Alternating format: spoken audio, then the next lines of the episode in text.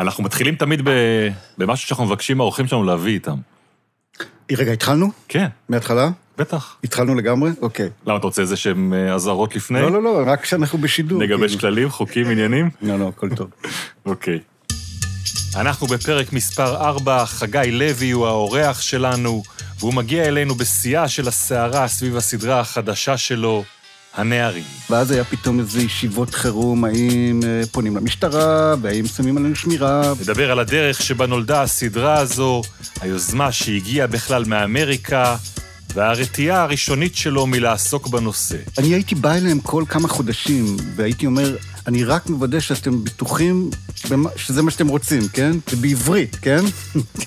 הוא יספר על התחקיר, על שיתוף הפעולה המפתיע מהשב"כ ועל הרגשות שפיתח כלפי הנער הרוצח שראה שם בסרטי החקירה.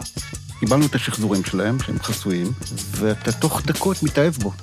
ונשמע בסוף גם קצת על החיים של יוצר טלוויזיה שנהנה מתקציבים, סוכנים והפקות בסדר גודל אמריקני, אבל מתעקש לכתוב בקפה שלו בתל אביב. דינמיקה בנויה על שקר עצמי. שאתה אומר, אני אכתוב איזה פיתוח, משלמים אם אני אכתוב פיתוח, ואז אתה אומר, אני אכתוב פיילוט. ואז במקרה הכי גרוע גם נצלם את הפיילוט. ואז אתה מוצא את עצמך בנקודה הזאת של האל-חזור. אתם מאזינים לחומרי גלם, הפודקאסט של טלי, אני בן שני וזהו. עכשיו באמת מתחילים. חומרי גלם. הפודקאסט של טלי. אז אה, הבאתי מלא דברים, אני להתחיל לשלוף. כן. הבאתי את שני הפרויקטים הבאים שלי שהם מקושקשים ומרוטים מתוך שני רגע, זה שני ספרים. כן. הראשון זה תמונות מחיי נישואים של אינגמר ברגמן, והשני, השמיים שמתוכי, שבתוכי, יומנה של אתי הילסום. נכון. השנים, אני רואה, 41-43, זה זה כן. שואה. זה מה שזה אומר, אבל שניהם כאילו מלא... כבר מלא, מלא ככה זה נראה, ככה נראה פרויקט לפני זה שהוא... כבר קרוע, ו... וואו, וואו. ומה, ומה עוד הבאתי? הבאתי... אה, הבאתי תמונות של אח שלי ושל אבא שלי, עליהם השלום, שאולי אולי הם יהיו קשורים לאיזה משהו. בטח שהם יהיו קשורים. רגע, תניח אותם פה שיהיו מולי. ו... אחיך, רגע, אני, אני, אני רוצה לתאר כי מי שמאזין לנו לא רואה. אבא, אני קודם כל רואה את הדמיון, כן, האמת שכן. אני רואה כיפה סרוגה, גדולה, וחיוך. באיזה גיל הוא נפטר? 67, צעיר. צעיר. ממה? מהתקף לב פתאומי בעודו מתפלל בבית הכנסת בחג הפסח. בלי כן. שום רקע של מחלת לב? לא, לא, היה לו רקע, אבל זה היה אה, בן כמה היית? 40, משהו כזה. כבר לא ילד. אבל, אה, אבל הסצנה הייתה דרמטית. היית שם? לא. אתה כבר לא היית דתי בתקופה הזאת. לא, כבר לא הייתי דתי, באתי לשם באמצע השבת, התקשר אליי הבדואי של הקיבוץ להגיד לי את זה, איזה קיבוץ? שלבים, ואמר לי, חגי, אה, מדבר עווד. אמרתי לו, עווד, מה שלומך? אני כל כך שמח שהתקשרת, מלא שנים לא דיברתי איתך. ואז הוא אמר, רגע, אני אתן לך את אחותך. אה, של... לא יכלה להתקשר כן, בשבת. ואז באתי לשם. זו סצנה מוזרה גם כי אדם, אסור להזיז את המת בשבת. אז הוא נשאר בבית הכנסת כל השבת. אמ, היו אנשים שאמרו תהילים ליד, ואמרו, היו שם אנשים, ורק במוצאי שבת היה אפשר לקחת אותו. סצנה מוזרה. למה בחרת להביא אותו לכאן? למה... אמ, א', התמונה הזאת, היא נמצאת על השולחן של הפסיכולוגית דבורה בסדרה. הדמות שנועה קולר משחקת. נכון, כן, כן. סתם היינו צריכים, אה, כאילו... רקע דתי שגם לה יהיה. בדיוק. וזה רקע דתי-לאומי צריך להיות, לא כן, אז זה כאילו, זה כאילו מין תמונה של אבא שלה, אז חשבתי, אז זה הזכיר לי את זה. היא הייתה מונחת ב... כן, אני יכול להראות לך את זה, אפשר, אה, אני יכול להראות לך צילום מסך של זה, אם תרצה. ו, ואח שלי, כי, כי, כי אתה יודע, כי הסדרה היא... כי הנערים קשורה, בוא רגע, התמונה של אחיך פה יושב על יושב ספסל ברכבת. באוטובוס, ברכבת. נכון, אוטו, כן, באיטליה. מסתכל ככה עם איזה פנים קורנות כלפי מעלה. מה זה טיול של של המשפחה? זה טיול שאבא שלי עשה איתו. שניהם לבד. כן. אבא שלי בכל... אה, כל מישהו במשפחה, אנחנו שישה. אז מישהו, כל אחד שמגיע לגיל 16 נגיד, הוא לוקח אותו לטיול שורשים באיטליה, שזה המקור של המשפחה שלנו, למשך אה, כמה שבועות. אז זה היה הטיול שלהם. מה שמו של אחיך? ישי, בן כמה הוא היה כשהוא נהרג? 19, 19. באיזה נסיבות? בלבנון, במהלך אה, קרב למרגלות הבופור, אה, הייתה תאונה תוך כדי הקרב, הוא נהרג. איזה שנה זה? 90. אתה זוכר את ההודעה על המוות שלו? כן, בטח. הייתי, אז עבדתי בעיתון חדשות. כתבתי על קולנוע בעיתון חדשות, שהיה ביגאל אלון, מעל התחנת דלק. זה היה יום שישי, אז לא כל כך מצאו אותי, לא היה עוד טלפונים ניידים. מי שישב אז במרכזייה זה חמי רודנר, עולה השבת, כאלה, זה, זה, אחד מהם נראה לי קיבל את זה, העביר את זה לשם, ואז מישהו מהקיבוץ שהכרתי אמר לי לבוא, לבוא הביתה, כי לישי קרה משהו, אז אמרתי לו, אני, אני אלך לבית חולים. אז הוא אמר, תבוא, תבוא לקיבוץ. והבנת? הבנתי ב... בכמה אחוזים אתה מבין את זה. בהמון אחוזים, אבל לא במאה אחוז. אז הייתה איזו חברה טובה שלקחה איתי, לקחה אותי את כל הדרך, וכן, יש איזה פתח מאוד קטן שהולך ונסגר לאורך הנסיעה, כאילו. עד כמה זה מגדיר אותך? מגדיר. כן. אמ, אח שכול. אח שכול ודתל"ש. הייתי אומר שאח שכול, דתל"ש וחרדתי. כן. איפה זה נוכח, אח שכול? היום, היום אני יודע, אנחנו נדבר עוד מעט, נגיע לנערים, לא, ו- נכון, ונדבר על נכון. הדיון ש- שהתפתח אה, סביב הסדרה.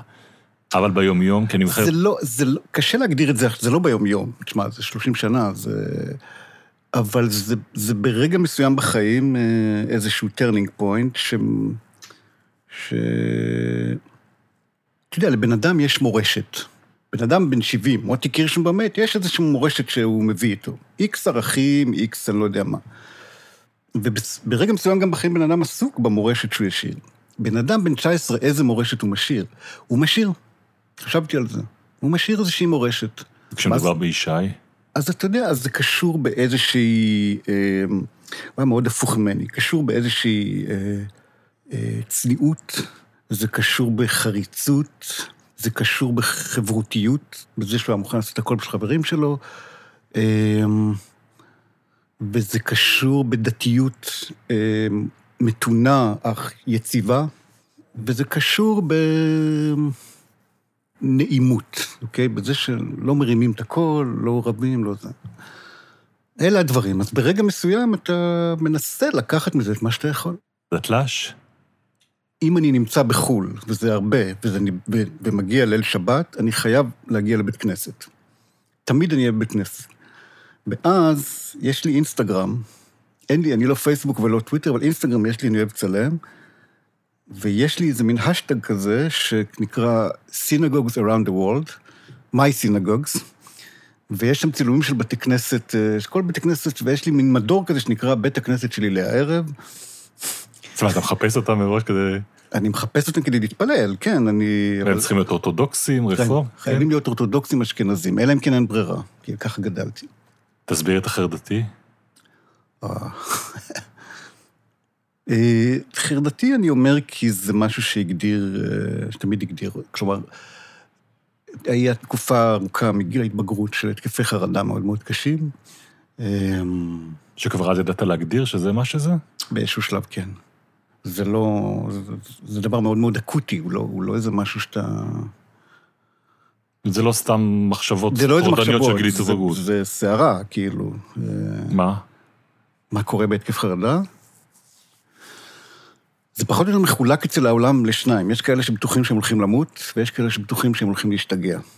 אצלי זה היה להשתגע. אה, זה דבר קשה. אה, שמה שקורה זה שאתה אומר, אני אעשה הכל בשביל שזה לא יקרה לי שוב. ואז מה שאתה בעצם עושה זה מצמצם לאט לאט את החיים שלך.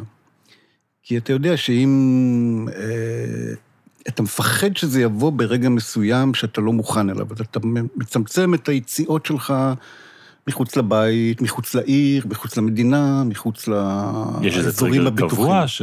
שבו- לא, זה מה שיפה. אתה יודע, כשעשינו את בטיפול, היה דימוי נורא יפה של התקף חרדה.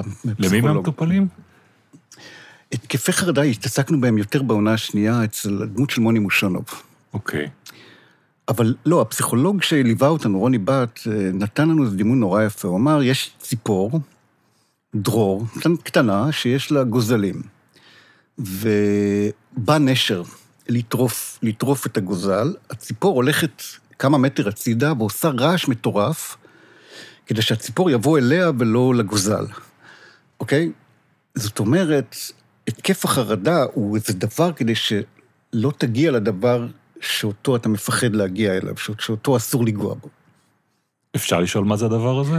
אני לא תמיד יודע, אוקיי? אני רק אומר שלכן זה לא ליניארי. זה לא שכאילו יש טריגר ספציפי שבתוכו, זה, זה יכול לתקוף אותך בכל מיני הזדמנויות לא, לא, לא, לא צפויות, כי משהו, אתה יודע, אי אפשר לדעת. זה מה, ש, זה מה שקשה בזה. ולא משתחררים מזה כשמתבגרים? כן, כן משתחררים. גם, אתה יודע, הפרמקולוגיה הגיעה למקום טוב היום, אה, אז פחות. אבל נגיד טיסות זה עדיין ככה. אני צריך להסתמם טוב מאוד בשביל טיסה. אוקיי. אבל בשגרה שלך כאדם יוצר? לא, פחות חרדות. הבאת את שתי התמונות האלה כדי שישרו עלינו כשנדבר על, אה, על הנערים? אני חושב שאח שלי זה בהקשר הזה. ב- בפרימיירה היה לי, אה, בפרימיירה של נערים, אה, הזכרתי שני אנשים אה, שלא חיים היום. אחת זה אה, בתו של צלם הסדרה ירון שרף, ש, ש, שנפטרה במפתיע באמצע הצילומים, ממש תוך כדי. ואת אח שלי, ש... שאמרתי, לא הייתי מעז לנגוע בשכול בצורה כזאת, אולי בכלל, לולי, לולי הוא. אתה מרגיש שיש לך זכות. אני מרגיש שיש לי... אמ, גם יש לי זכות, אבל גם יש לי ידיעה פנימית, איך, איך, זה, נרא- איך זה נראה. אז דיברת על הפרמיירה, בוא נגלגל ארבע שנים קודם לכן. איך הסיפור מתחיל? איך מגיעים אליך? איך נולד הרעיון של הנערים? אז הייתי עסוק מאוד, ובשלב מאוד מתקדם בשני פרויקטים, שני אלה, כבר ממש אה, מה זה? תמונות מחיי ניסוי אמור להפוך למה? סרט כבר היה. לסדרה, לסדרה. אספר על זה אחרי זה אולי, וזה... לס- סדרה. סדרה שמבוססת על הסבר, על ה... המקור המקור הוא מיני, או המקור הוא סדרה, אוקיי, עוד חן במקור זה מיני סדרה של אינגמר ברגמן, כן. שישה פרקים. שהיא, שהיא אולי היצירה שהכי השפיעה עליי, מגיל, ראיתי אותה בגיל 18. וזה יצא גם באיזו הוצאה, זה יצא כספר אה, בשנות ה-70 או 80, והיה לי אותו מאז. הוא כך. מתפרק עדיין, אתה מחזיק את אותו אה, עותק, דפים צהובים. לגמרי, עם כל מיני? טקסטים בפנים. זה לא הקדשה, זה... אפשר רגע להציץ? אתה לא, תגיד, אתה לא תבין את הכתב שלי, או... תן לי לנסות. אתה רוצה לקרוא בעצמך? זה כל מיני תובנות שלי מה לעשות עם זה. תן לי רגע לראות. יוהאן אוחרה, איך יוצרים הזדהות איתו? מתי כתבת את זה? זה, זה כבר לפני שש-שבע שנים, כשהבנתי שאני מתחיל לעבוד על זה. זה... אוקיי.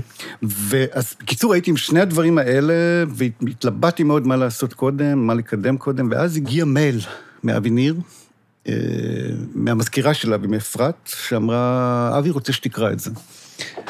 ולא היה לי זמן, ואחרי יומיים התקשר אליי הסוכן שלי, ואמר, תקשיב, אה, HBO וזה, תקרא את זה. קראתי את זה, תקרא את מה? תקרא את הלינק הזה ששלחו אליך. הלינק למה? והלינק היה לכתבה של הניו יורק טיימס, שסיקרה, אה, איך קראו לה? אה, איזבל קירשנר, הייתה זאת ש- שכתבת הניו יורק טיימס בארץ, בירושלים, וסיקרה את משפטו של מוחמד אבו ח'דיר אה, בבית המשפט. את ועשתה- המשפט הרצח של מוח- של כן, מוחמד אבו ח'דיר. כן, כן, כן. שנה אחרי בערך, כי המשפט עדיין התמשך. מה, רפורטאז'ה ארוכה אבל? ארוכה, כי כן, היא התייחסה לכל מהמשפחות, אני חושב שהיא, לא, לא זוכר, כן, אבל בעיקר זה היה שם איזה משהו מאוד רגשי לגבי המשפט. ומי שהיה אז ומנהל, ה-Head of HBO, ה-president בעצם, מייקל לומברדו קוראים לו, שהוא מישהו שגם, הייתי איתו בקשר מאז שעשינו את In Treatment. זה בטיפול, הגרסה האמריקאית כן. של טיפול. אמר, תגידו, אולי זה יכול להיות סדרה, כאילו, הדבר הזה. ואז זה התגלגל דרך אבי אליי, ושמתי את זה בצד, אמרתי אולי, אבל אני זה. חודש אחרי זה הייתי בשוודיה, אה, חצי חופשה וחצי על זה. על על תמונות תמונות, מחיי נשיא. ואז אה, אז הגיע עוד מייל מאבי שאמר, תקשיב, אני לא יודע איפה אתה ומה זה, אבל אתמול אה, רצחו משפחה בדומא, נשרפה משפחה בדומא, אז הדבר הזה, הוא נהיה יותר דחוף ויותר חשוב, תחשוב על זה, אולי שווה לעבוד על זה, כאילו. ואז לאט לאט נכנסתי לזה. רגע. כי את הסיפור בטח הכרת. לא היית צריך לינק מהניו יורק נכון. טיימס כדי לדעת על, על הרצח של מוחמד בוכדיר. נכון. וכשאתה מקבל את זה, זה... זה פשוט לא באג'נדה שלך. זה לא באג'נדה שלי, וגם יש לי פרויקטים אחרים, וזה גם לא, לא, לא, לא in my alley, מה שנקרא, זה לא, זה לא הסמטה שלי. כאילו, אני, שני אנשים מדברים בחדר על אה, בעיות רגשיות, זה לא, לא פוליטיקה. גם לא סקייל כזה בכלל. של סדרה, ש... שהיא סדרת דרמה, מתח. אה, כן, בדיוק, לא בדיוק. הדבר הקאמרי ש- שרגל, היינו רגילים ש... כן. שאתה מייצר. כן. אבל אתה יודע, כש... כשאתה הצגת פה את שני הפרויקטים שאתה מסתובב איתם כבר שנים, אני פתאום נזרקתי אל, אה, אל נוח, הסופר, אה, הגיבור של, של הרומן. מהמם. אני קורא לו נוח, זה נוח, ו... כן, נוח. שגם הוא מסתובב עם הספר הגדול הזה שהוא רוצה לכתוב והוא מסתבך איתו, כן, כן. והסוכן שלו כל הזמן אומר לו, תלך על, תלך על איזה משהו אחר. אתה קצת מסתובב איתם אה, עם ככה? זה ה... לא, לא, לא, לא, לא, לא, תראה, לא, צריך להגיד שלא, לא, זה שני פרויקטים יחסית חדשים, הם לא, הם לא... הם יקרו, אתה אומר. א', אני מאוד מקווה שהם יקרו, אם אני עכשיו, אחרי שלוש שנים הפסקה, צריך לחזור אליהם, ארבע שנים. כי לזה, לזה כבר מחכים, לזה אני מחכה. אז אה, לא, שניהם קרו כמה שנים אה, אחרי בטיפול, כלומר, הגיעו, הגיעו לפתחי, ו... ולכן אמרתי, יש לי, יש לי את זה, אני לא, אני לא פנוי כל כך למשהו אחר. ואז כן נכנסתי לזה לאט-לאט. כי מעניינת אותי הדינמיקה הזאת, כי... אתה, אני אגיד לך, הדינמיקה בנויה על שקר עצמי. אוקיי. שאתה אומר, אני, בסדר, אני, אני אכתוב איזה פיתוח, כאילו, משלמים, ככה אני אכתוב זה פיתוח. יהיה ה-day ואז job אתה אומר, שלי. אני אכתוב, אה, אכתוב פיילוט. ואז, ובמקרה הכי גרוע, גם נצלם את הפיילוט. ואז, ואז אתה מוצא את עצמך בנקודה הזאת של, של פוינט, של, של האל-חזור. מה היא במקרה שלך? במקרה הזה, של הנערים? קונקרטית היה ש-HBO קראו את, ה, את הפיילוט שכתבתי עם נוח סטולמן, שהשותף שלי ב- בתקופה הזאת, והם אמרו, אנחנו נורא נורא אוהבים את זה, ולא צריך לצלם פיילוט, אפשר ישר ללכת לעשות סדרה, קדימה. ואז כאילו, מה אתה צריך עושה? רגע להבין, אני חושב שזו פעם ראשונה ש-HBO שמים פעם- את הכסף שלהם על סדרה ישראלית שתצטלם? HBO, כש... באותו זמן שפנו אליי, הם פנו גם, אה, הם, הם התחילו לעבוד על החברה הגאונה, החברה הגאונה שלי, שהפכה לסדרה איטלקית, אה, שהיא בעצם הפעם הראשונה ששידרו סדרה שאינה בשפה זרה. אוקיי, אבל שם. יש שאינה ספר בשפה, שנמכר. נכון. ו- ויש נכון. לו תעודה בעולם. מה מביא את החבר'ה ב-HBO להתעסק דווקא בסיפור הזה שלנו ולנסות להזמין כותבים ישראלים שיכתבו בעברית? מה? בעברית. זה בסוף הסיפור, בסוף זה העניין. מה? אה, אני אגיד לך מה החשד שלי, כן. הם יהודים. לא. זהו, המייקל לומברדו הזה הוא ממש לא יהודי, הוא, הוא, הוא, הוא, הוא, הוא איטלקי, אתה יודע, בן להורים איטלקים, הוא, הוא ממש לא, באופן מאוד נדיר. לא נחשוד בהם שהם לא שואלים את עצמם אם יש בעניין הזה סיכוי מסחרי. אני לא חושב שהם, תראה, מראש, אה, לעשות סדרה ב, ב, בשפה זרה, זה לא קרה עד אז, כמעט. אה, אתה יודע, זה התחיל טיפה עם, עם, עם נרקוס, אבל זה לא דומה, וקצת... אה, ואיך תשווה את הספרדית שהיא... גם הספרדית, השנייה, כן. וגם תכלס רוב הסדרה היא באנגלית. אה, אבל אני חושב שהם ראו את נטפליקס מתחילה לעשות כל מיני דברים כאלה, לעשות סדרות מקומיות, אה, ואמרו, מעניין. אה, אבל אני הייתי בא אליהם כל, כל כמה חודשים, והייתי אומר, אני רק מוודא שאתם בטוחים במה, שזה מה שאתם רוצים, כן? כי אני, אני רק... זה בעברית, כן? אה, זה בעברית, זה הניואנסים שלה, זה בטוח שאתם אה, בעניין, כאילו... תסביר לי את ההיגיון, מה, מה, למה הם בעניין? כי מה, הם מחפשים שווקים, אה, מחפשים את השוק של ישראל? הוא הרי קטן, קטנטן. חלק מזה קשור בזה שהם רצו לעבוד עם קשת, חלק מזה קשור לזה שהם רצו לעבוד איתי, חלק מזה קשור לזה שזה תקציב יותר נמוך. אלה, אלה הדברים הפשוטים יותר. זאת אומרת, לעשות פרק של סדרה כמו הנערים, שנראית מאוד מושקעת בקנה מידה ישראלית, זה יותר זול עבור HBO. הרבה יותר, כן. אבל אם נשווה אותה לסדרה ישראלית, זה בערך פי ארבע. פי ארבע. אתה יכול לומר לנו לא, אבל זה בערך פי ארבע. פי ארבע? אז אני אגיד, תקציב לסדרה ישראלית זה בערך 200 אלף דולר לפרק, משהו כזה? אה, אולי קצת יותר. 250? זה, כן, זה תקציב יפה. זה תקציב יפה. ואז מה, אם אני אומר מיליון דולר לפרק על הנערים, זה סדר גודל, כן. זה סדר הגודל. לא עובדים ככה בארץ על סדרות.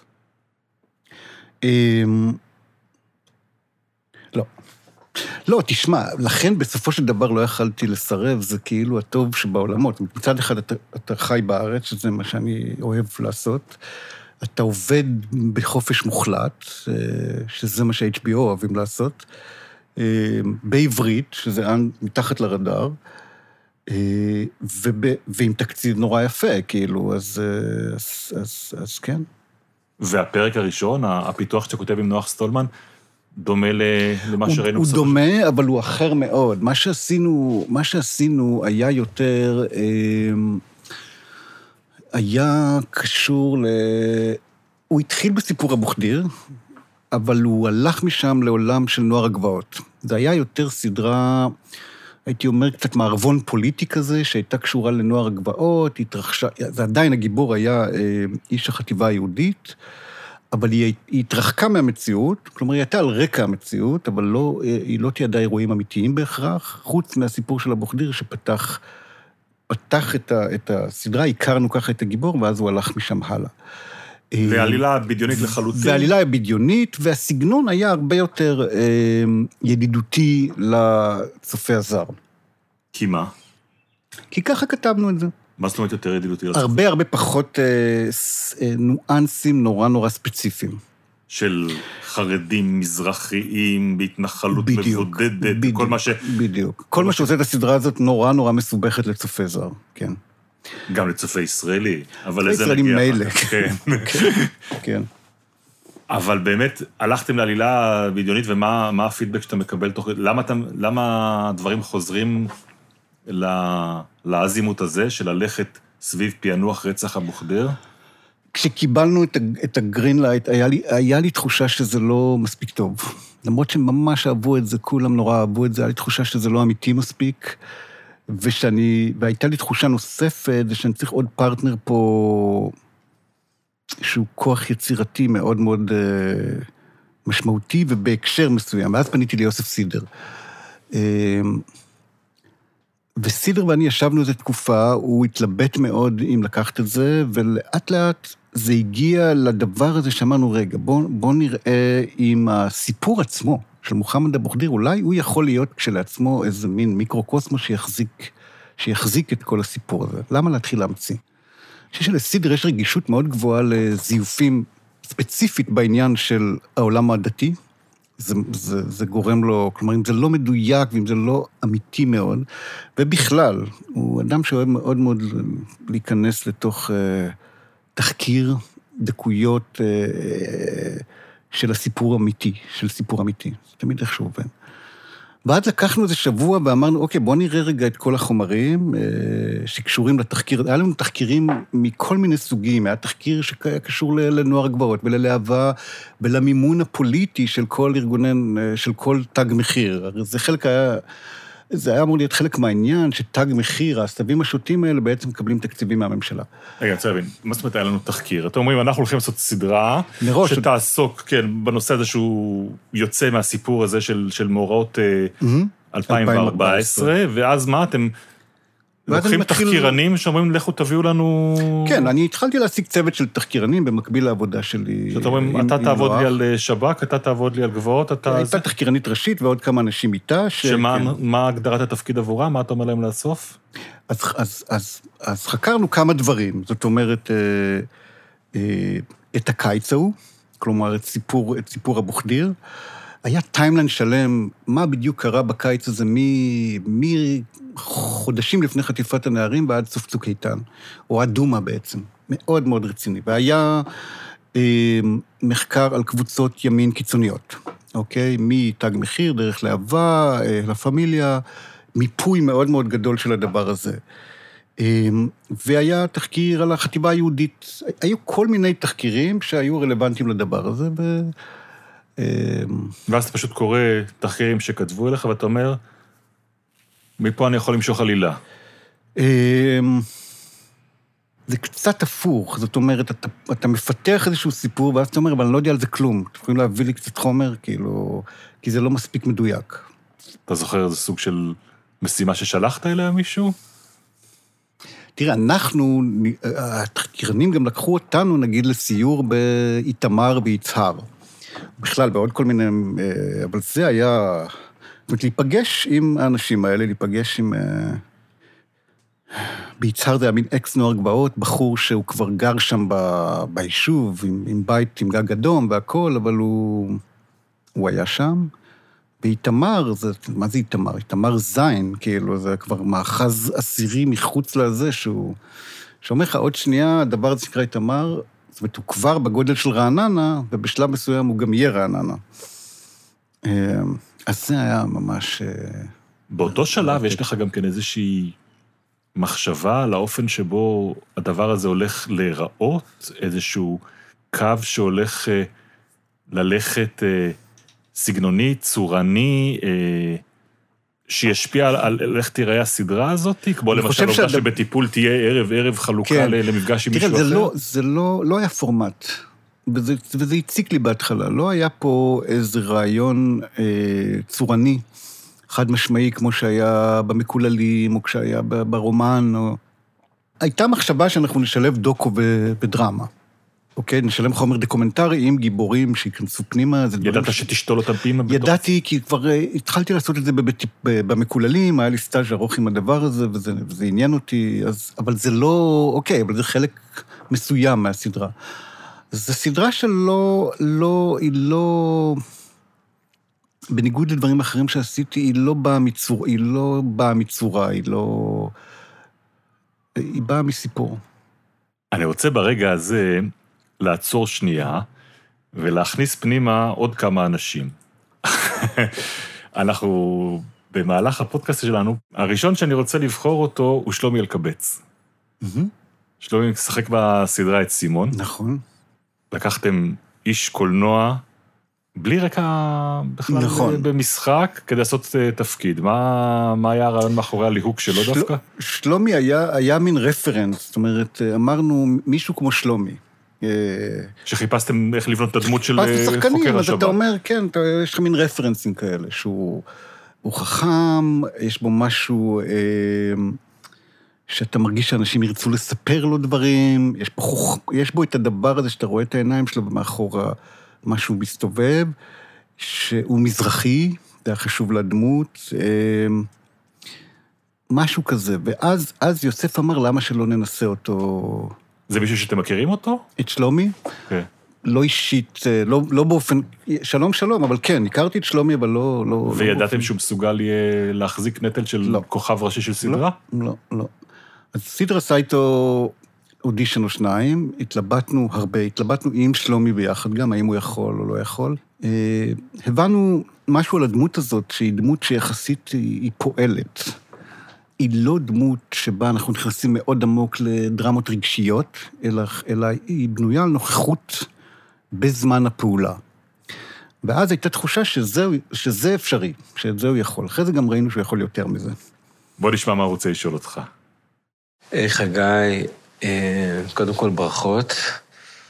אה, זה מעניין, אתה יודע איך החיים ככה מפגישים, אה, מפגישים אנשים ויוצרים, הסיכוי תמיד הוא, הוא קטן, אבל אה, כשזה קורה זה חזק. ובסדרה גם אה, היה מפגש אה, מעניין מאוד, מעבר לעוד הרבה, הרבה מפגשים שקרו, היה גם מפגש מעניין בין קולנוע לטלוויזיה. ומעניין אותי לשמוע אותך מדבר על, ה, על המקום הזה. בסך הכל, האוריינטציה שלך והדברים שעשית והאהבה שלך, השקעת את הכל ב... השקעת את הכל בטלוויזיה, ומגיעים פה אנשים אה, מהקולנוע, ו... וזה שני פורמטים שהם מאוד מאוד דומים, אבל גם כל כך שונים. ומעניין אותי לשמוע אותך מדבר על אה, איך הרגשת בעצם בתוך המקום הזה, ובכלל כל ה... הבחירה הזאת היא ללכת על, ללכת על טלוויזיה, אבל ממש ללכת על זה בעוצמה, בתשוקה. איך אתה... איך הגעת, לה, איך הגעת לה, להחלטה הזאת בעצם? שאתה לוקח את הכישרון שלך למקום הזה. מה משך אותך לשם? אתה עושה טלוויזיה, זה מה שאתה עושה בדרך כלל. כן, אם מישהו פה ש- עשה את המעבר מקולנוע לטלוויזיה, זה, זה כן. יוסף סידר ו- ותאופיק אבו וייל, שלא הזכרנו נכון. אותו, ששניהם היוצרים שגייסת לעבוד איתך על הסדרה. נכון. אבל שלומי גם שאל איך הגעתי מראש, אני חושב, לטלוויזיה, שזה גם, זה גם שאלה... אתה יודע, זה גם... אני הלכתי ללמוד קולנוע כשהלכתי ללמוד קולנוע בשביל לעשות קולנוע. לא היה כל כך טלוויזיה כאופציה. איפה כאילו, למדת? בחוג לקולנוע באוניברסיטת תל אביב. ובסוף הלימודים שלי עשיתי סרט קולנוע. אה, ובאמת אז הקימו גם את ערוץ 2 וכבלים ולוויין. זה עדיין קיים. אצלך, התחושה הזאת ש... לא, אז שיוצאים איתם מהחוג לקולנוע, לא, שקולנוע יצא- נעלה על טלוויזיה? לא, יצא, ש... יצא שאני, שבחרתי בדרך שהיא כביכול הייתה אז יותר לוזרית קצת, טלוויזיה. פתאום, פתאום טלוויזיה נהייתה הדבר האמיתי, ו... אז יצאתי נשכר, כאילו. אבל גם הבנתי באיזשהו רגע שטלוויזיה היא מקום שאפשר בו להמציא צורה. הרבה יותר, באופן הרבה יותר מעניין מאשר בקולנוע. כי הפורמט של קולנוע הוא יחסית מאוד פשוט, הוא סיפור אחד שנמשך כ-90 עד 200 דקות, 300, לא משנה, וזהו. ואילו בטלוויזיה, פרויקט הראשון שעשיתי לטלוויזיה היה סיפורים קצרים על אהבה, שהיה איזה מין, זה קונספט, זה נורא קונספטואלי. אתה אומר, אוקיי, יש לי איזה קונספט סיפורים על אהבה, סרטים קצרים שמחברים יוצרים צעיר, אה, במאים צעירים עם אה, תסריטאים צעירים, סופרים צעירים, זה היה הקונספט. וכן הלאה. ואז לאורך הזמן היה לי תחושה שזה מקום שבו אני יכול להיות הרבה יותר... אה, לעבוד יותר כמו ממציא, ולא רק כמו מספר סיפורים. שככה אתה רואה את העבודה של כן. מי שעומד בראש של- יצירת סדרת טלוויזיה? לא תמיד, אני רואה את זה ככה. אני, אני מאוד מאוד, אה, אני עסוק המון כשאני יוצר משהו בצורה שלו. יש איזושהי אמונה שלי שיש צורה מסוימת לספר סיפור מסוים. ועד שאני לא מוצא את הצורה הזאת, זה, זה לא, בנערים זה אחרת באמת, אבל בדרך כלל זה ככה. אבל בנערים אתה מגייס אנשי קולנוע לעבוד איתך. כן. נכון, בדיוק. אני מגייס אנשי קולנוע שבאמת לא עשו מעולם טלוויזיה. אמ, ההבדל המרכזי הוא קודם כל, ב, וזה אני חושב היה קצת שוק ל, ל, ליוסף ותאופיק, זה כמה אתה נאלץ לשתף פעולה עם המון אנשים. קולנוע בסופו של דבר הוא, הוא, הוא, הוא סולו. הוא בן אדם כותב, מביים, רק אחרי שהוא כותב בכלל מתחילה איזושהי מערכת להיכנס, והוא, ופה זה מערכת, זה הרבה אנשים, וההחלטות מתחלקות בין הרבה אנשים. אז זה הבדל גדול של, ש, שלאט לאט הם... אבל יש עוד המון... זה גם עובד אחרת, תראה, תחשוב על זה שבטלוויזיה, הרבה לפני שנכתב התסריט הראשון כבר יש מועד הפקה. זה הרי דבר מטורף. למי שבא מקולנוע, הוא אומר, הוא יושב, הוא כותב, מתישהו... צריך לגייס קרן אולי, ו- ויצא לצילומים, כן, כמו שבטלוויזיה אומרים. לך, אוקיי, יש לך תקציב, אתה צריך לצלם בקיץ הקרוב, וזהו, ואז לתוך זה אתה צריך לכתוב לתוך הדדליין, באמריקה זה עוד יותר מטורף. זה באמת מטורף, אתה מקבל green light בינואר, נגיד, ובמאי יוצא לצילומים של עשרה פרקים, זה, זה too much, כי העונה מתחילה בספטמבר. אז זה לא כמו שם, אבל עדיין, אה, כולל זה שאתה יוצא לצילומים, לא עם כל הפרקים. כלומר, נגיד, יצאנו לצילומים שישה פרקים, וארבעה נכתבו תוך כדי. זה דבר שהוא מבחינתי סטנדרט, מבחינת אנשים שבאים לקולנוע, הוא, הוא, הוא מופרך כמעט.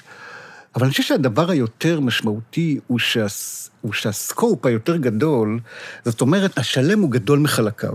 תחשוב שבסרט יש לך נגיד, אני לא יודע, 60 סצנות, לא יודע, לא יודע בדיוק.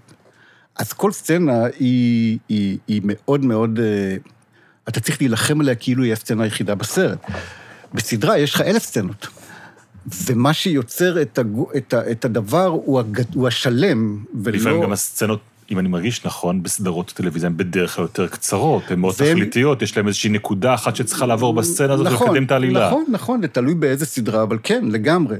אז, אז, אז מה שהופך הרבה יותר משמעותי זה העריכה, עריכה של הכ- הכתיבה כמובן, העריכה של הכתיבה, העריכה של, ה, של הסדרה, והבימוי אה, הוא כמובן עושה את ההבדל בין סדרה גדולה ללא גדולה. אה, כי אם אין שאר רוח בבימוי ואם אין איזה מעוף שם, אבל, אה, אבל היא במגבלות, היא, היא אתה הרבה יותר במגבלות של מה שאפשר, עם אמונה או ידיעה שהשלם מפצה על זה. זאת אומרת, אם כתבתי את זה טוב, ואם אני אדע לערוך את זה, ויש פה חלוקה לפרקים, אז יהיה פרק אחד יותר טוב, פרק אחד פחות טוב, אבל השלום עדי... השל... השלם עדיין יהיה מה שיגדיר את, ה... את הסדרה הזאת. אתה יודע, לקח לי המון שנים להגיע למצב שאני, אגיע, שאני אומר, הפרק הזה יהיה פרק פחות טוב. זה מזעזע. זו מחשבה נוראית, אתה יודע. אבל אתה עובד על בטיפול, ואתה אומר, פרק 35 הוא פחות טוב. לא, נפל, לא נפלו השמיים. אנשים יגידו לעצמם בבית, אה, הפרק הזה לא היה כזה big deal, וימשיכו לראות. זה, לא, זה לא ההתרסקות הזאת שאתה אומר, הסרט לא טוב. אז זו, זו תובנה שמגיעה עם השנים. והיית ש- צריך גם כן להעביר אותה והייתי צריך להעביר אותה? בטח, וזה לא היה קל. כי כמו שאמרתי, נגיד, יצאנו לצילומים, מה שנקרא, לא מוכנים. כלומר, כאילו, הפרקים עוד לא כתובים, חלקם לא כתובים, אה, יש דברים שאתה... וזה גם, זה לאבד שליטה במובן מסוים. זה להגיד, אני יוצא לדרך, דברים עוד לא גרועים, אני לא, עוד אין לי ציום הסדרה, אני יודע בערך מה יש שם, אבל אני... ולהגיד, אוקיי, אני טיפה מאבד שליטה, את השליטה המוכרת, האובססיבית שיש לי ביצירה, ואומר, כן, אני, אני טיפה עף קצת יותר למעלה ורואה את זה מלמעלה, ו... אחד הדברים שאני שמתי לב אה, לאורך הצפייה זה משהו מבחינת הקצב שלה שהוא שונה ממה שאנחנו מורגלים לו בסדרות טלוויזיה בדרך כלל. משהו הרבה יותר איטי. כן. אולי פה הקולנוע נכנס לתוך הטלוויזיה? אני לא חושב, כי גם הטלוויזיה שאני עושה היא מאוד כזאת, אה, כשאתה חושב על זה, היא לא, היא לא טלוויזיה מאוד מאוד אה, תזזיתית, או... בוא, חצי שעה של שני אנשים מדברים ברצף אחד, זה לא... לא, זה קשור לזה שפרטי הפרטים היו הרבה יותר חשובים לנו מהעלילה. פרטי הפרטים. לדוגמה, זה אינסוף דוגמאות. אמ, יש קטע בחקירה בפרק 6, שבה חוקרים את אחד הנערים, אה, דווקא לא אבישי, ינון, הנער השני, והוא אומר להם, תקשיבו, יש לי מבחן מחר. יש לי מבחן לישיבה, בישיבה הזאת יש מקום רק לשני ספרדים, ישיבה אשכנזית מאוד מאוד חשובה, יש מקום שם רק לשני ספרדים. אני, אמרו לי שאני יכול להיות אחד מהספרדים האלה, אז נורא נורא חשוב לי ללכת לשם, כי... ו- ואם אתם יכולים אולי לשחרר אותי, אולי, אולי מעצר בית, או מין משהו כזה. כי... הוא עוד לא מבין בכלל במה הוא חשוד ואיפה, לאן הוא נכנס. הוא, מב, הוא מבין טוב מאוד במה הוא חשוד, רק שמבחינתו, א', הוא לא עשה דבר עד כדי כך נורא, וב', ה- ה- ללכת לישיב, למבחן הזה בישיבה, אין דבר יותר חשוב לו. עכשיו, אין לזה משמעות עלילתית, כאילו, אוקיי? זה לא, אין לזה, זה בסדרה רגילה, מן הסתם זה היה יורד, כי אין לזה, המשמעות הסוציולוגית, חברתית של הדבר הזה במדינת ישראל, הוא, היא כל כך קיצונית, זה היה אחד, זה, זה רגע אמיתי, זה כמובן משהו שראינו באמת בשחזורים, וכשראינו אותו, אתה מרגיש פתאום שיש לך אה, הר עצום מאחורי הדבר הקטן הזה, כאילו, שאומר, זה עולם של הדרה ושל אפליה מטורפת בעולם החרדי בין, בין אשכנזים לחרדים. אז, אז הניואנס הזה נכנס לסדרה, יש שם איזו דקה, הוא לא קשור לכלום חוץ מהרצון שלנו להיכנס לתוך הפרטים והניואנסים האלה, שהם לא פחות חשובים לנו מאשר המתח של הסדרה. אמרת משהו על זה שבאמת זה לקוח מתוך, מה, פרוטוקולים של החקירות כן, עצמם? כן, כן. כי מה, ככה, ככה בעצם ישבתם ועבדתם את זה מרגע שהחלטתם שהסיפור סיפור פענוח הרצח, אנחנו עוברים על, על כל חומר החקירה ו... על כל הופכים לת- חומ- לתסריט? כן. פחות או יותר, תראה, זה, זה מורכב מ, אה, מתחקיר מאוד מאוד עשיר ו, ולנסות להביא את כולו פנימה, ומורכב מעבודת דרמה רגילה, שבו אתה צריך לייצר, לעצב סיפור. ה- אה, המציאות היא לא תסריטאית מספיק טובה, אתה צריך איכשהו לתבנת את זה לתוך, אה, לתוך עלילה ולתוך פרקים שעומדים בפני עצמם. אז, אז, אז חיפשנו כל הזמן את הקוד המדויק בין, כלומר, מה, מה מותר לנו לשנות ומה אסור לנו לשנות. אבל בגדול, בפרטים הבסיסיים, המרכזיים, שמשפיע, שקשורים לעלילה ולפשע עצמו, אה, היינו מאוד מאוד קרובים למקור. אז פה אני רוצה להכניס את השואלת השנייה שלנו. Mm-hmm.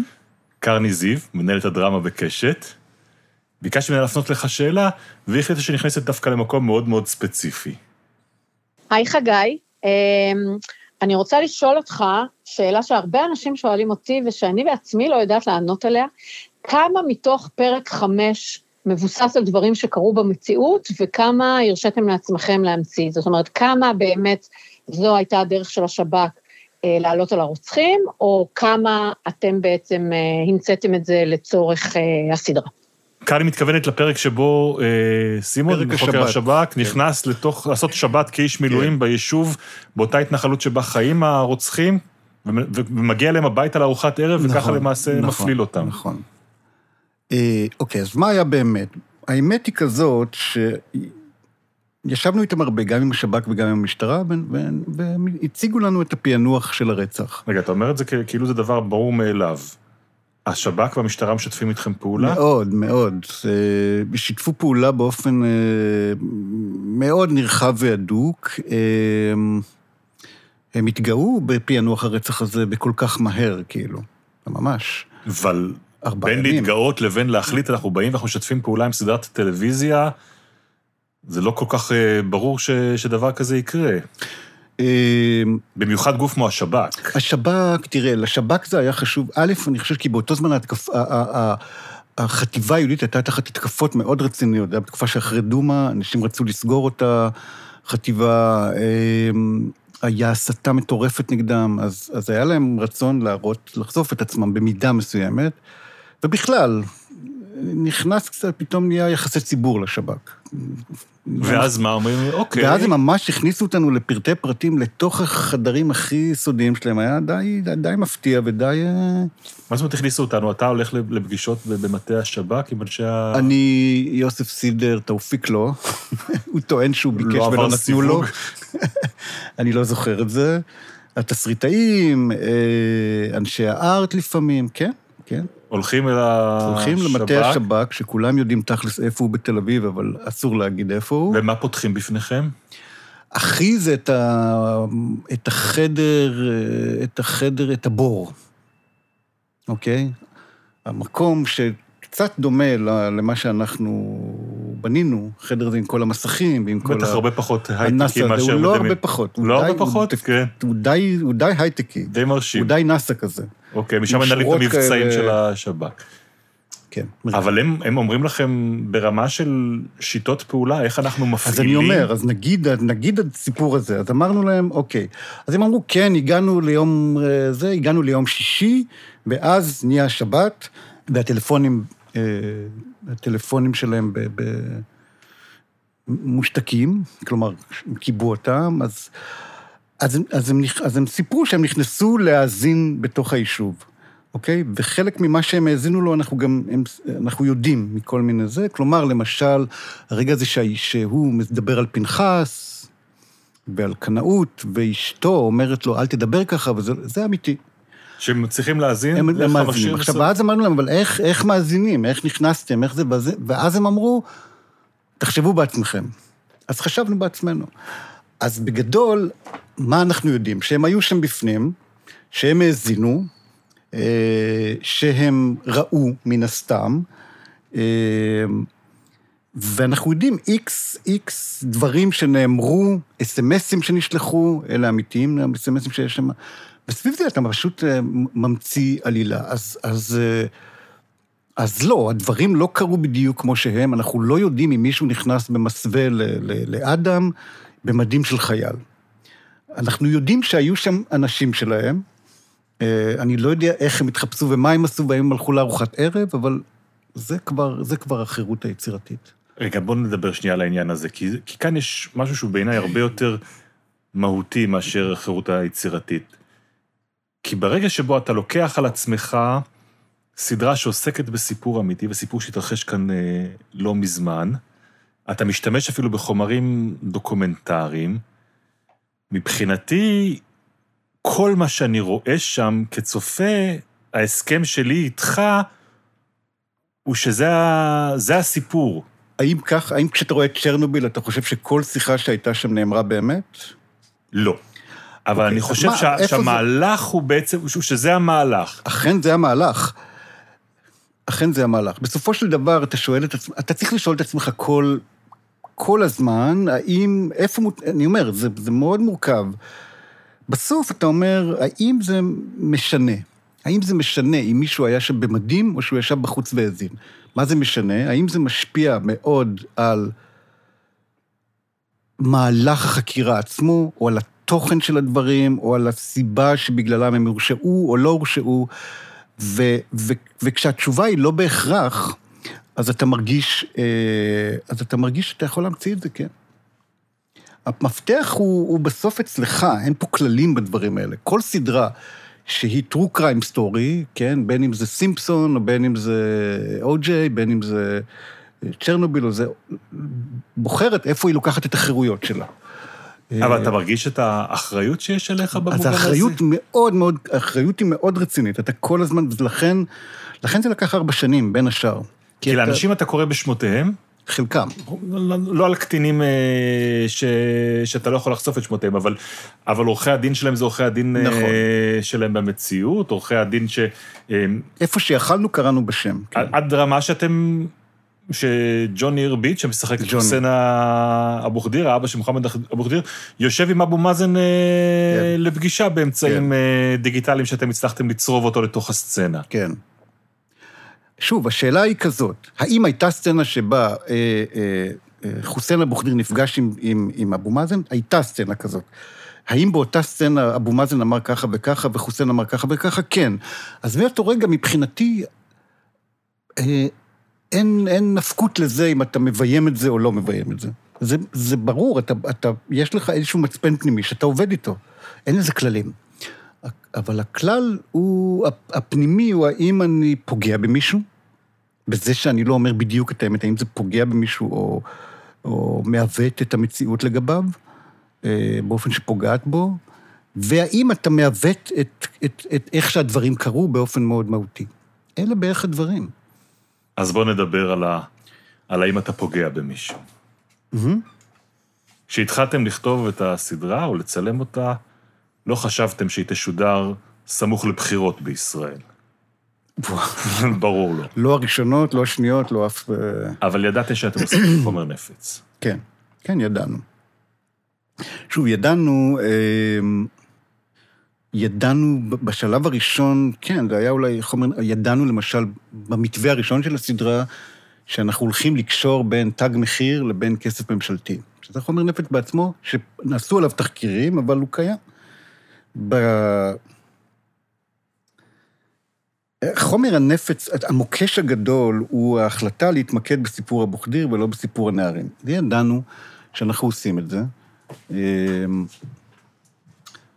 זה לא משהו שהיינו פטורים מה, מהמחשבה עליו אף יום בשנים האלה, המון התלבטויות, כאילו, למה אנחנו עושים את זה? לתאופיק היה, הוא היה היחיד שהיה ברור לו למה הוא עושה את זה. אמ, וזה בגלל הקשר שלו עם המשפחה והרצון שלהם להנציח וההתגייסות שלו ל- לספר את סיפורו של מוחמד, את סיפורם. אבל היה- אתם גייסתם את תאופיק לתוך נכון, הפרויקט. אין דיאט, הזה. אני אומר, בנישה שלו, בפרויקט הזה, זה היה, היה לו ברור למה הוא עושה את זה. עם התלבטויות משלו, עם קשיים משלו, אבל לסידר ולי, זאת אומרת, לתאופיק אתה אומר, הוא לא צריך להשתמש בשום אה, כסות אומנותית כדי להגיד, אני באתי פה גם לעשות מעשה שהוא מבחינתי אה, פוליטי. הוא לא רק פוליטי, הוא גם מעשה של הנצחה, אה, והוא גם מעשה אומנותי, כמובן. ברור. אבל הוא לא, אבל ההתלבטות שלו, למה הוא... היו לו, תראה, זה לא שלא היו לו, היו עליו גם לחצים אה, לא לשתף איתנו פעולה. אה, יש BDS, יש פלסטינים שמתנגדים לשיתוף פעולה עם, עם, עם ישראלים, היו לחצים מאוד רציניים. אה, לסידר ולי, השאלה למה אנחנו מתמקדים בטרור היהודי שהוא נדיר, מול טרור ערבי שהוא תדיר, היא שאלה שהיינו צריכים להתמודד איתה כל הזמן, ולאט לאט למצוא את התשובה אליה. אה, אז זאת הבחירה בגדול המרכזית. מה שקרה גם, זה שהסדרה אה, התפרסמה, או פורסמו עליה ידיעות אה, כאלה, שבעצם, וזה לא, לא לקחנו מספיק בחשבון, או לא ידענו מספיק, זה שהמון המון אנשים אה, בארץ היו בציפייה אה, אקטיבית לזה שהולכים לעשות סדרה על שלושת הנערים. אנשים שמעו על זה, שעושים סדרה על שלושת הנערים, קיוו לזה, רצו את זה, אה, שמחו בזה. ואז, כשהסתבר להם פתאום, כשהם צופים, תוך כדי שהם צופים בפרק הראשון, שזה לא ככה, אה, נוצר כעס. למה אמרתם שאתם עושים סדרה על שלושת הנערים? זאת הייתה הטענה הכי גדולה. אני חושב שהטענה הגדולה היא למה הסדרה שנקראת הנערים, ושעוסקת באירועים בן, אני האלה... אומר לך, תקשיב, זה יותר, זה יותר פשוט מזה. זה נכון, למה אתם מתעסקים בזה זה נכון, אבל, אבל הכעס הגדול היה כי הייתה ציפייה גורפת למשהו אחר. לא מעצם, מזה שידעו מזה. הכעס הגדול הוא כי קשה לנו לראות את זה. אני אומר, קשה לנו לראות את המקום שבו סדרה שיוצאת מכאן, מתמקדת זה באירוע נכון. שבו אנחנו היהודים הם הרוצחים. אה, ידעת שזה יתפרץ. ידעתי, לכן אני אומר, ידעתי שזה יתפרץ מצד הימין הזה והזה. לא דמיינתי, זאת אומרת, פחות חשבתי שזה יתפרץ מצד ציבור מסוים שבאמת נפגע. שבאמת ציפה והתאכזב. זה היה, זה היה פחות, אה, הייתי פחות מוכן לזה. אה, הפתיע אותך, ש... הפתיע אותך שקשת, כארגון שכל כך אה, אמון על כך שהוא פונה למחנה הכי רחב בציבור הישראלי, בוחר לעסוק בסיפור כזה, שהוא יודע מה ההשלכות הנפיצות שלו? אמ, תראה, אני מכיר את אבי הרבה שנים. אבי ניר. את אבי ניר, את קרני הרבה שנים. אמ, אני לא יכול להגיד שזה הפתיע אותי כשזה הגיע אליי. אבל חשבת שגם כן בשלב מסוים יגידו לך, חגי, אה, צריך למצוא דרך לאזן? היה, היה, היה, אני לא הייתי אומר לחץ, אבל היה קול שאמר, אתם צריכים להיות יותר מאוזנים. הקול הזה הוא לגיטימי בעיניי, אני הקשבתי לו כל הזמן, הוא, הוא היה חשוב לי לשמוע אותו. אה, אבל, אבל ה-DNA של הסדרה היה ברור מההתחלה. אבל ידעת גם אה, איך זה עומד להתפרץ עליכם? באיזה עוצמות? תראה, לביבי לא ציפינו, אוקיי? בואו נגיד את זה ככה. למתנה הענקית הזאת לא ציפינו. ככה אתה. מתייחס לזה? למתנה שביבי נתן לנו. כן? אני... אני... גם אם הייתי מדבר איתך, אנחנו עכשיו אני מתראיינים, אתה, אתה מתראיין עכשיו פה שבוע אחרי הבחירות. מהמם. גם אם הייתי מדבר איתך שבועיים קודם, כש, כשביבי יושב ב, בקיסריה, ב, וכש, וכשהפייסבוק רוכש, בוא נצטט את מה שהוא אומר שם, ערוץ התעמולה קשת 12 הפיקו סדרה אנטישמית בשם הנערים שמופצת בעולם ומציעה שם רע ושקרי למדינת ישראל. המלצתי ברורה, אל תצפו בקשת או בתכנים של קשת. זה מתנה? היו שלושה גלים של התקפות. אוקיי, בואו בוא, בוא נמפה את זה רגע. בשבוע הראשון היה...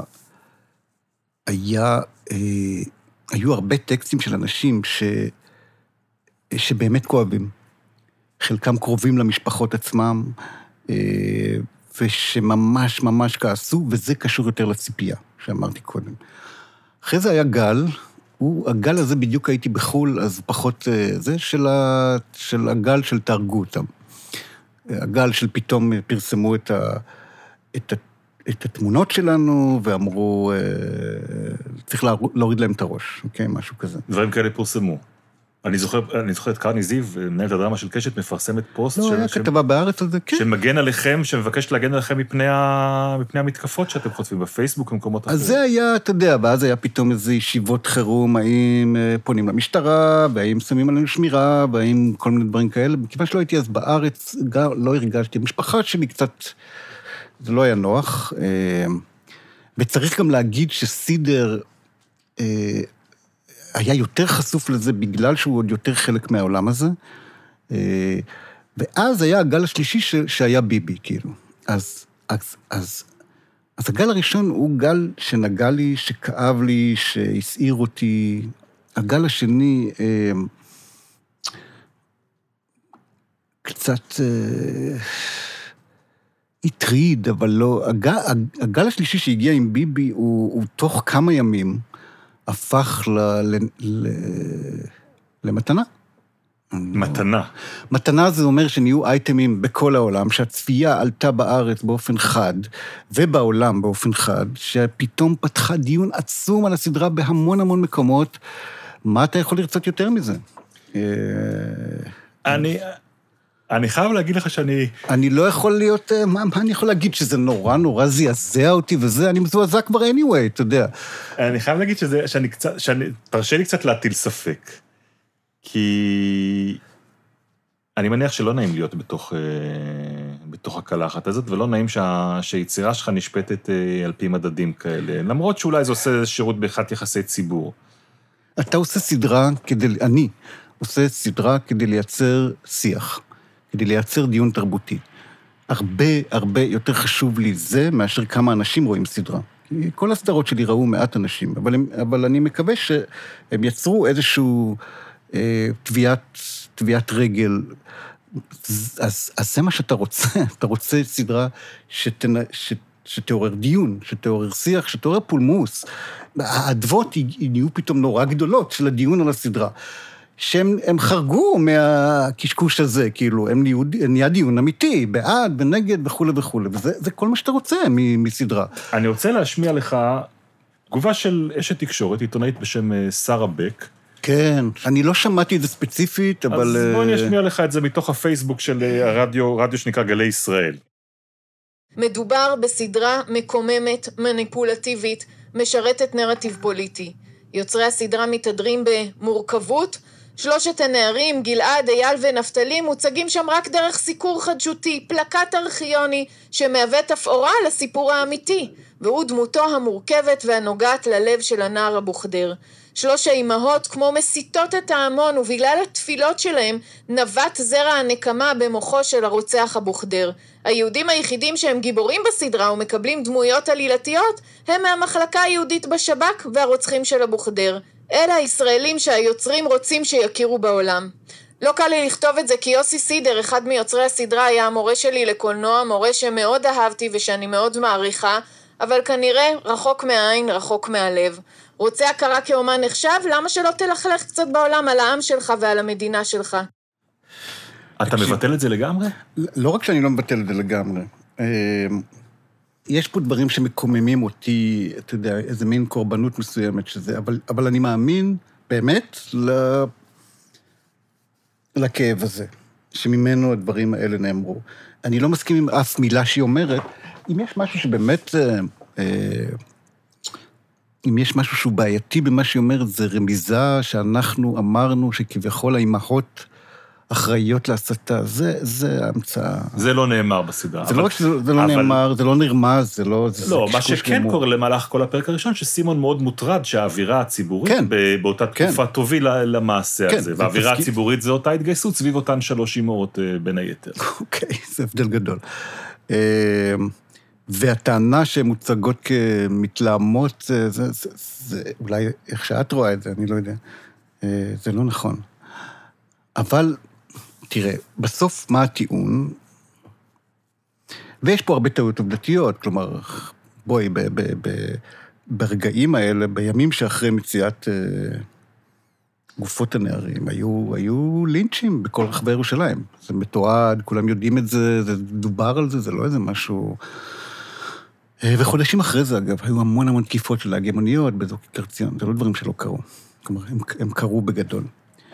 אה, בסוף, בסוף הטענה היא, בסוף ההתקוממות היא נגד הבחירה שלנו, אוקיי? אגב, אנשים גם, כשראו את שני הפרקים הראשונים, הם עוד לא כל כך יודעים שההתמקדות בעצם בסדרה היא ברוצחים עצמם, אה, ולא ב... אה, אפילו לא במחקה היהודית. זאת אומרת, הרוצח הוא הגיבור, אוקיי? והניסיון הוא להבין אותו וליצור אמפתיה כלפיו, ואז הסדרה הולכת למקומות אחרים לגמרי מהמקום שהיא מדברת ניסיון. ליצור אמפתיה כלפי הרוצח, הבחור, אבישי, כן, בחור... אני לא יודע אם אומר ליצור, אני, אני לא הייתי אומר ניסיון ליצור אמפתיה, אבל הוא דמות. אבל הוא מעורר אמפתיה אבל הוא מעורר, במיוחד כאילו. בזכות כן. המשחק הנפלא של... אה, שחקן- אדם, אדם גבאי. אדם גבאי שמשחק אותו, דמות אה, שבהחלט עד פרק שבע יוצא, יוצא הלב אליה, גם אחר כך, אבל... אה, הוא לא, הוא, לא, הוא לא חצי מכמה שיוצא הלב אל האמיתי, אל הבחור האמיתי. שראית שאתה- אותו איפה? בשחזור. קיבלנו את השחזורים שלהם, שהם חסויים, את סרטי השחזור. כן, ואתה תוך דקות מתאהב בו.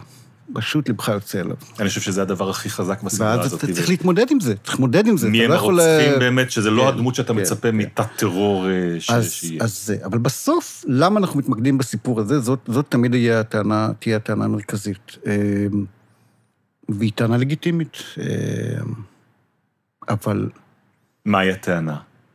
מה, מהי הטענה שלה? כן, למה אתם מתמקדים בסיפור הזה? הטענה היא כזאת, אנחנו הקורבן, אותנו מתקיפים כל היום, הטרור מתנהל נגדנו אה, במאות אחוזים פי כמה מאשר הטרור שאנחנו אה, מחזירים כביכול, ולכן למה אתם מתמקדים בדבר הזה, אוקיי? זה בסוף הטענה, אני חושב נכון? שאת- שזו לא, זו טענה נוס- יותר, אה, אה, יותר מהותית מזה. הטענה יותר, הטענה אומרת, הנרטיב שלכם הוא פוליטי, והוא נובע מה, מהעמדות הפוליטיות שלכם.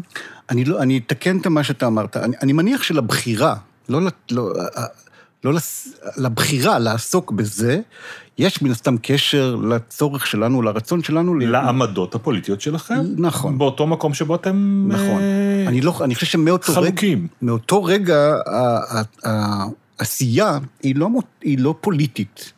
היא, היא, היא, היא קשורה לאותה בחירה, בסופו של דבר. העשייה ועצם היצירה, אני חושב שלבוא ולבקר אומן על היצירה שלו זה, זה, זה מגוחך. אבל אני, אני אצפה מהאומן ומהיוצר שיבוא ויגיד, כן, אני עומד מאחורי מה שכתבתי גם כי זה מבטא את, ה... את סט הערכים הפוליטי שלי. אבל זה, תראה, ואני איש שמאל, ואני, אה, ואני אה, קשוב לדברים האלה.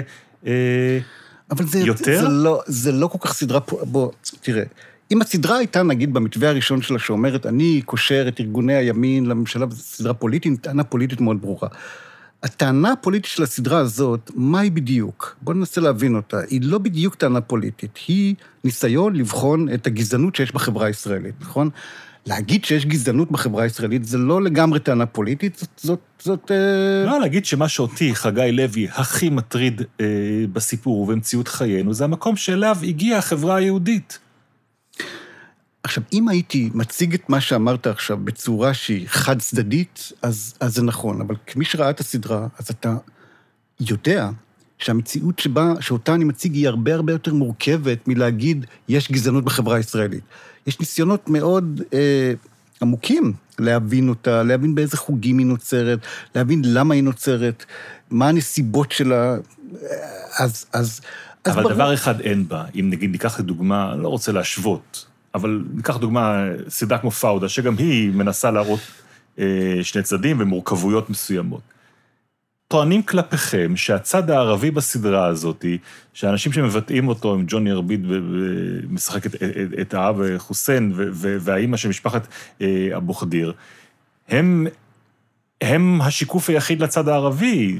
מכלול הנסיבות ש, אה, ש, שקורות באותה תקופה, הרצח של שלושת הנערים, לא תופסים כמעט אה, מקום. מצחיק. מכלול או מה שאחר כך אומר הנסיבות- כלפיכם ירון לונדון אה, אה, באחד מהימים, רצחנותה של החברה, פראי האדם בחברה הערבית. אז בואו רגע נזכור, כמה ימים אחרי שנרצח אבו חדיר נפתח מבצע צוק איתן. מבצע צוק איתן מתו אלפיים ומשהו אנשים, נהרגו מתוכם אלף ומשהו אזרחים. אה, חלק מהלמידה שיש לך כשאתה עובד ליד יוצר אה, ערבי, זה שאתה פתאום בודק שוב את הנרטיבים שלך. מבחינתך, רק כשבא איזה גולדשטיין ורוצח כמה ערבים, זה טרור ערבי. מבחינתו, כמות הפלסטינים חפים מפשע שנהרגים כל יום כמעט, היא אינסופית. אז, אז, אז אומרים, כן, זה בטעות, הם לא התכוונו, זה בטעות. הורידו פצצה ונהרגו המון ילדים, זה נורא עצוב, אבל זה בטעות, יש הבדל גדול. בסדר, יש הבדל. אבל בואו גם, אם, אם נעשה ספירת מלאי מסוימת, לא, זה הוויכוח הפוליטי שהרי לא נצא ממנו. אני רק אומר, אה, זה מה שלפחות לי, באיזשהו שלב, אה, סידר קצת את העניינים, כאילו. כן, ברור שפי מאה יותר יהודים אה, נהרגים מטרור ערבי, אבל פי מאה יותר פלסטינים נהרגים בכלל, כאילו. תראה, הסדרה הזאת היא לא מדברת על כיבוש. אין בה כמעט פעם אחת את המילה כיבוש. היא במובן הזה סדרה... נטולת קונטקסט כמעט. עם כל הכבוד לכל הדבר הזה, יש כיבוש. הדבר הזה לא קורה בשום, זה לא איזה רצח שנאה שקורה באיזה יער בדרום אמריקה. הוא, הוא בא בתוך מציאות של כיבוש, שבו אנחנו הכובשים. אנחנו לא מדברים על זה. זה לא משם בא, זה גם לא מהסדרות האלה שמדברות, או הסרטים שמדברים על המציאות הזאת. אה, אה, אז אני אומר, ברגע שאתה בוחר, אז העמדה, ש... העמדה שבה אנחנו נוקטים היא עמדה של חשבון נפש, של ביקורת עצמית. האם הדבר הזה הוא, נחלתו של השמאל? הרבה יותר מן הימין, נכון. אה, נכון. שמאל נוטה, הדבר הזה שנקרא אנטישמיות, מקצרים כבר, כבר לא אומרים אוטו-אנטישמיות, אלא אנטישמיות. כלומר, הסדרה היא אנטישמית, שזו טענה, טענה מוזרה. תראה, אם בא פולני ועושה סדרה נגד אה, פולין, אוקיי, מאשים אותם בפשעים במלחמת. יגידו מה? יגידו שהוא נגיד אנטי... פולני, כאילו, אז למה אנחנו אנטישמים, נגיד אנטי-ישראלים? בסדר. אני, האמת, אני מרגיש שזה באמת מיותר שתנסה להסביר דבר שהוא כל כך אלמנטרי, כמו, ה, לא, זה, אה, לא, כמו, אני בכלל, זה כמו לא, חופש היצירה הזה. זה לא קשור לחופש אבל אני רוצה לשאול אותך לגבי לא, זה דבר- סתם בחירה של מילים, אני מנסה, ואני, בגלל שזה לא מאוד נוגע בי, אין, מישהו שאומר עליי אנטישמי, זה לא פוגע בי בשום צורה, זה לא, זה לא מזיז לי. באמת, באמת אני אומר לך את זה. זה לא שאני קורא את זה ואומר, אוי אוי אוי, אוי ואבוי, זה נורא, זה לא. גם במובן אחר, שאתה עוסק במדיום כזה שנקרא טלוויזיה, שבסופו של דבר נבחן גם במקום, לצורך העניין, נישתי כמו HBO, בטבלאות צפייה, בכמה אנשים יראו, ואתה יודע שיש, לפחות ב- בישראל, משהו שירתיע צופים מהמסך, לא בגלל מה שביבי אמר להם לא לעשות לאחרים, אלא בגלל שהם לא ירצו לראות את, ה, את המוצר הזה? תקשיב, אני אמרתי לך גם קודם, אני לא... אני פחות מתעניין בכמה אנשים רואים את הדברים שאני עושה. זה ממש... אה, זה ממש לא... אני לא יודע אף פעם. בגלל שאני אף פעם לא עובד לערוצים מסחריים, אז אין רייטינג. יש כל מיני נתונים שמגיעים באיזשהם שלבים, אבל זה לא ממש... אה, אני לא יודע אותם אף פעם, זה לא מטריד אותי. מעניין אותי מי צופה בהם, מעניין אותי אם הם יוצרים שיח, מעניין אותי אם הם עושים, אם הם יוצאים מעמודי הטלוויזיה אל עמודי הדעות. זה מעניין אותי. זה אני רוצה לעשות. זה לא שאני, לא אכפת לי מה זה, אבל דרך אגב, הסדרה תשודר בסופו של דבר בקשת? אני לא יודע, אני חושב שכן, אני חושב שיש להם תוכניות כאלה, אבל... אה, אבל אה, אני, אני באמת לא, לא יודע. לא- אני לא, אני לא, אני לא עשיתי אותה למסך של קשת, לא, לא, לא רציתי שהיא תהיה שם. לא רצית. היא לא, היא, לא מתאים, היא לא מתאימה לקשת. יש הבחנה נורא נורא ברורה בין סדרות כבלים. הסדרה הזאת, גם כסדרת כבלים, היא, היא, היא cutting edge. היא לא, היא, כמו שאתה אומר, היא היא איטית נורא, היא מלאת ניואנסים. היא סדרה שאין שום היגיון שהיא תהיה אחרי מאסטר שף. זה לא, זה לא, זה לא make sense הדבר הזה. באיזה היבט? באיזה... מה, זאת, מה משדרים בקשת, או מה סדרה, מהי סדרה, או מהו תוכן שמשודר בקשת. אני מניח, אני לא רואה המון המון שנים כבר את ה... את ה... קשת זה, זה בהחלט מקום שמשדר אגב, אה, את אתה יודע- התכנים שדיברת, אבל גם למען הגילוי הנאות, גם אה, דברים שאני עושה אה, בקשת במסגרת נכון. עובדה משודרים נכון. בקשת ועובדה. אז נגיע לעובדה, סבבה. אוקיי. אבל בסדר, אבל אני רק אומר, אני גם לא מדבר על קשת בכלל, מבחינתי ערוצים מסחריים, מבחינתי זה די אותו דבר, את כולם אני לא רואה באותה אוקיי, מידה. פריים טיים בישראל, טלוויזיה מסחרית. פרסומות, דברים שאני נמנע מהם כבר 11 שנים, אני וילדיי. אז אני, אני פחות... אה, אה, אתה פריבילגי. אני סנוב, אני יודע, לא יודע אם פריבילגי. מה זה פריבילגי? כל אחד יכול להחליט שהוא לא רואה, נכון? לא, לא בעניין שלא רואה, בעניין שאתה לא... ש- שאתה יכול לייצר עבור מקומות שלא... אה, שהם שהם אחרים. זה, זה, ובתקציבים תראה, גדולים, אני בוא נגיד, יכול, אה, אני שאתה- יכול, אני, אני גם לפני זה, גם, ת, תמיד זה מה שעשיתי, כאילו, בטיפול, כשעשיתי את זה, זה לא היה כשהייתי, כשיכולתי, כשהייתי פריבילגי. אבל זה מראש, זה מראש סדרה כל כך נישתית, שאין לה מקום במקום אחר. דרך אגב, לשם הגעת אחרי שהיית מנהל מחלקת הדרמה בקשת, נכון? נכון. קדנציה די כושלת, כן. אבל אני רק... אבל לס- אני רק, בשביל לגמור את הדבר הזה, אה, אה, אני חושב שבשביל ליצור בערוץ מסחרי, אני חושב שהרבה יוצרים לא מבינים את זה. אה, יש איזו תפיסה מסוימת בקרב יוצרים, שאם תשים משהו בתשע בערב, הוא יקבל איקס רייטינג. זה, והטענה הרבה פעמים היא כלפי קשת, למה אתם לא שמים שם דברים, אה, זה, אה, אתם יוצרים פה איזה מין מצב תרבותי, שבמקום לשים שם משהו כזה, אתם שמים משהו איכותית, זה כזה. משהו ש... כן, פונה להמונים. מה זה השטויות האלה? אם היית שם בתשע בערב את הסדרה הזאת, היא הייתה מביאה חמישה אחוז רייטינג, זה לא בגלל. זה, היא הייתה מביאה ככה, כי היא לא מתאימה לילדים, היא לא מתאימה לקהלים עצומים. אה, אנשים שכן היו רואים אותה ובאים עם ציפיות מסוימות שיש להם כשהם יושבים על הכורסה בסוף יום לראות מערוץ שכיר, הם לא היו מקבלים אותה. בקושי אנשים שרואים כבלים מקבלים אותה, כאילו, כי זה איטי להם וזה זה. אז מה...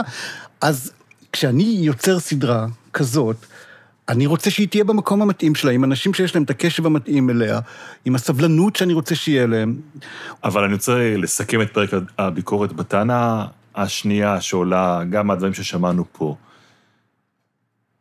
שבחרתם את האפיק הזה ואת הנרטיב הזה, אני אגיד את זה בצורה בוטה, כדי להתחנף לאוזן האמריקאית ש, שלמעשה הזמינה את הסדרה ושילמה עליה.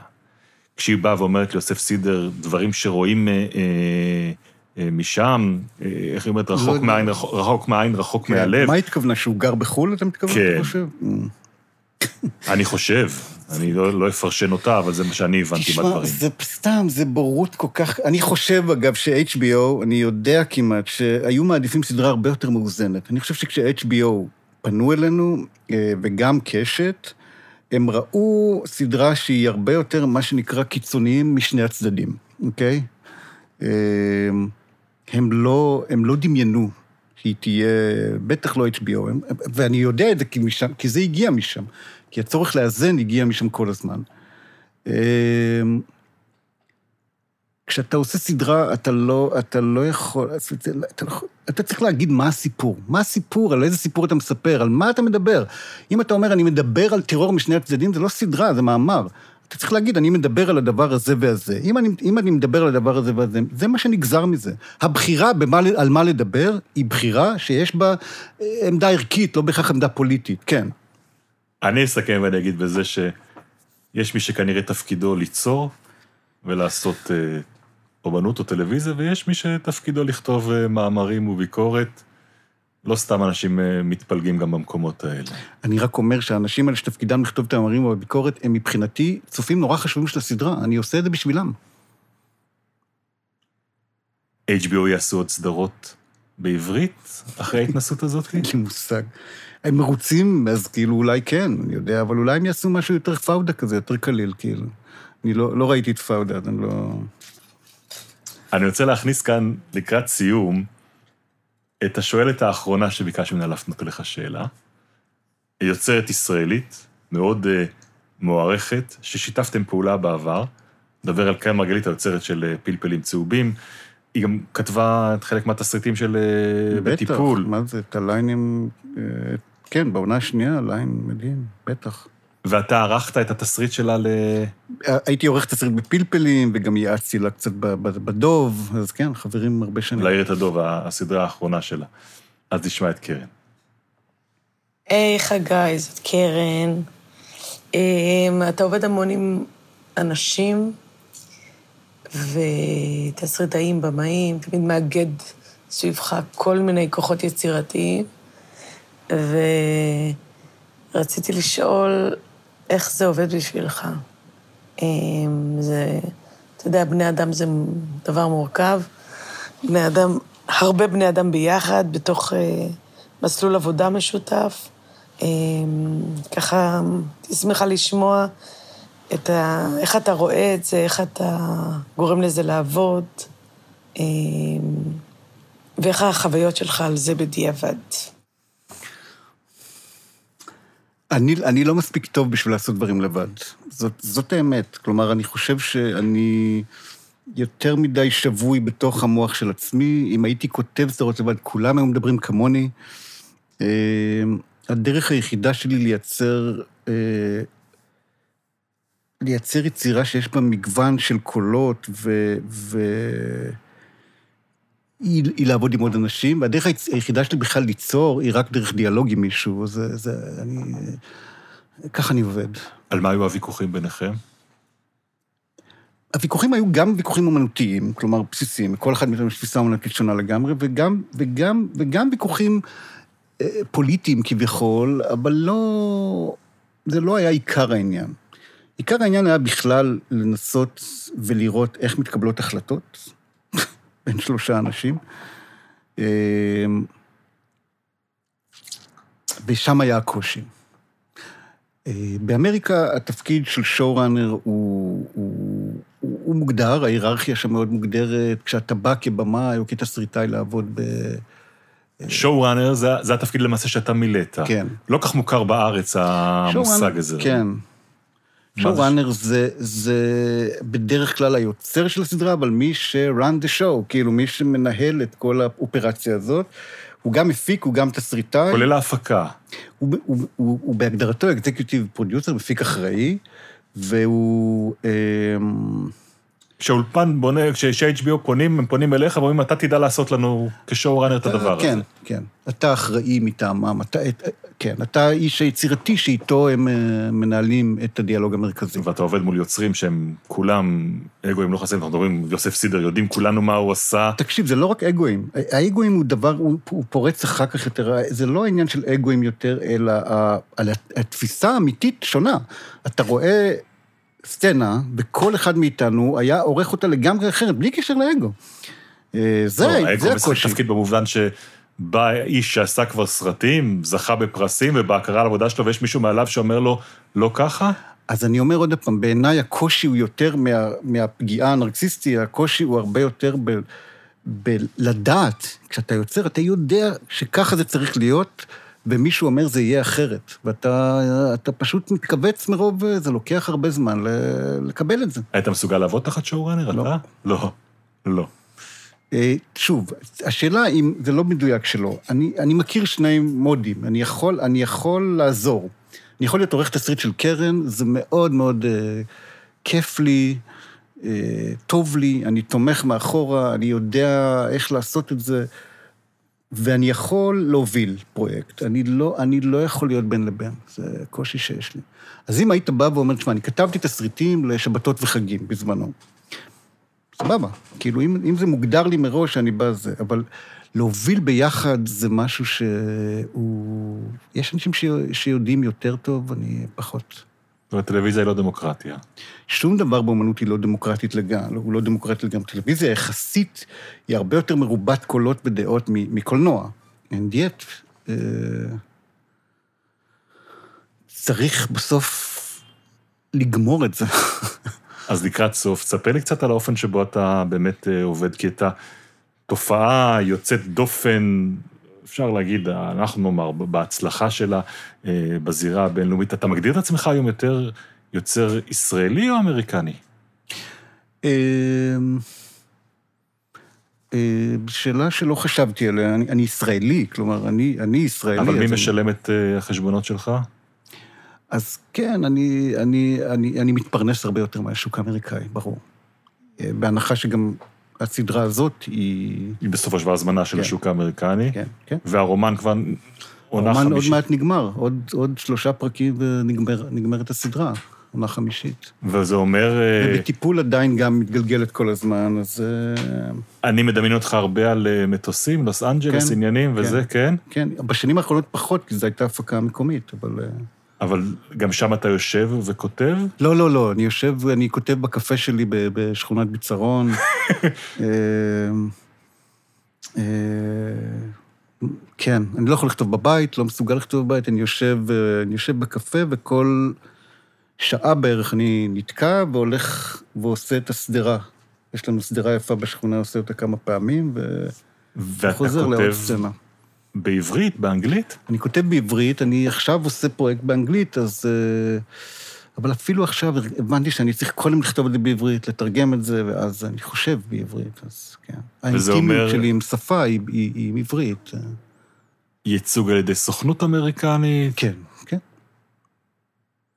וגם הצעות? לעשות דברים שהם לחלוטין כן. בינלאומיים? כן, הצעות כן, אבל... אה, תראה, זה...